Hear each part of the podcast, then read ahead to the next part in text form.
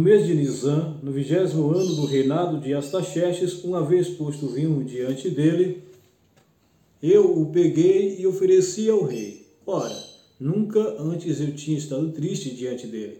Então o rei me disse: Por que o seu rosto está triste, se você não está doente? Isso tem de ser tristeza do coração. Então fiquei com muito medo e lhe respondi: Que eu reviva para sempre. Como não estaria triste o meu rosto se a cidade onde estão sepultados os meus pais está em ruínas e os seus portões foram queimados? O rei me disse: O que você me pede agora?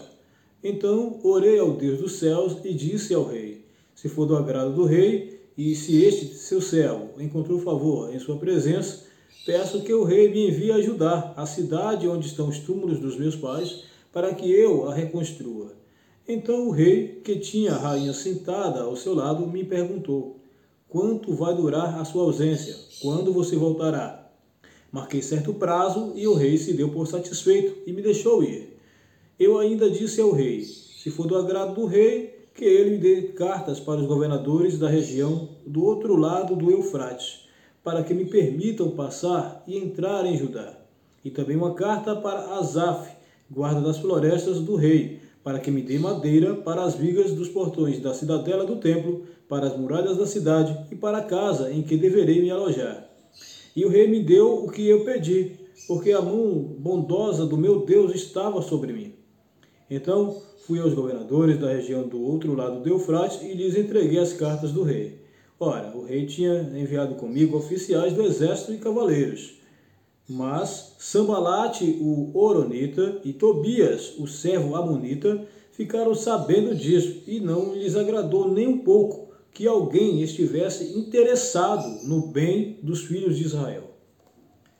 Essa leitura ficou um pouco longa, mas era necessário fazê-la porque, como costumo dizer, e não é frase minha, mas é conhecida, um texto sem contexto vira pretexto. E eu quero trazer nesse estudo de hoje é, a importância de você ser, primeiro, você ser sincero.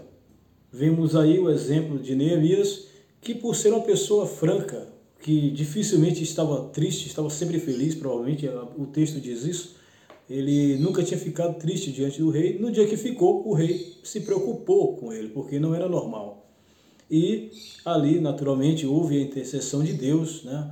E ele acabou sendo é, abençoado com a permissão de ir é, elevar os muros de Jerusalém.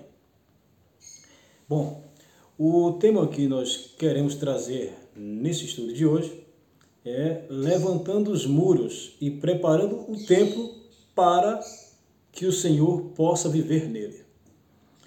E quando nós falamos de levantar o templo, não estou falando naturalmente de alguma igreja, muito embora a igreja também seja importante, mas estamos falando do templo do Espírito Santo, ou seja, você, eu, nós, a igreja do Senhor. E, bom, nós percebemos aí que houve aqueles que não ficaram felizes pela tentativa de ver o bem do povo de Deus. Claro, Existem milhares de pessoas que não vão ficar felizes com a sua bênção, com a sua vitória.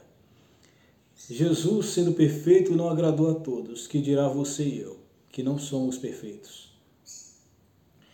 Agora, o que eu quero trazer é para o lado espiritual. Para nos aproximarmos de Deus, nós temos que levantar muros. Mas como assim muros? São muros que afastam uh, o mal da nossa vida. A palavra do Senhor sempre nos orienta a estarmos focados no reino dos céus e não aqui na terra.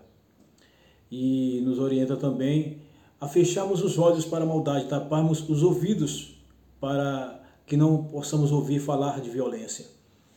E quando nós ficamos focados no reino dos céus, tudo parece menor. Os problemas parecem menores. As dificuldades também diminuem.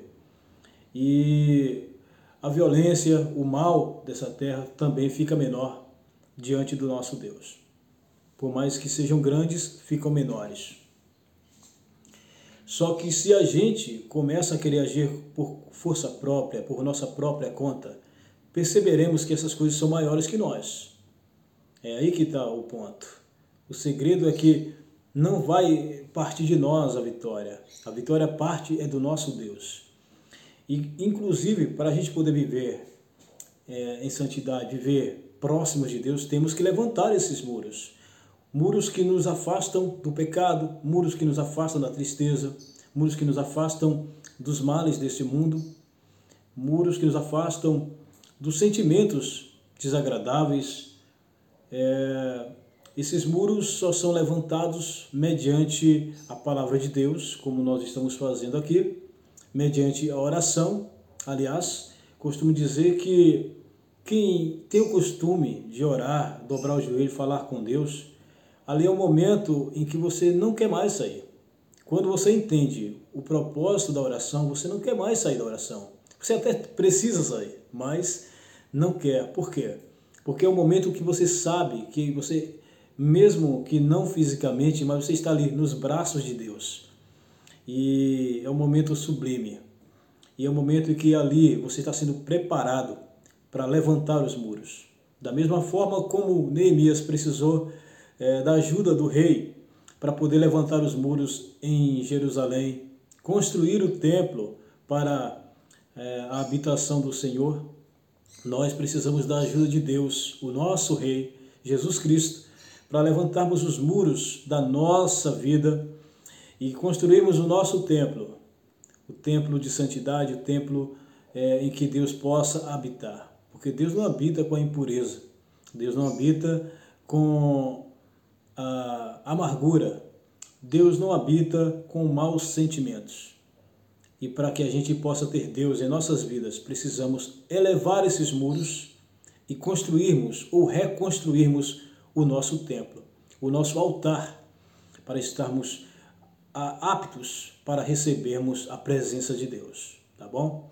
Essa é a mensagem que nós trazemos nesse estudo, uma mensagem tem hora curta, mas que eu acredito que vai ajudar você a se aproximar de Deus. Então, da próxima vez você for orar, dobre o joelho e peça, Senhor, levanta os muros e me afasta dos males dessa terra e me ajude a reconstruir o altar, o templo do Senhor. Amém? Que Deus continue te abençoando e até o próximo estudo, em nome de Jesus.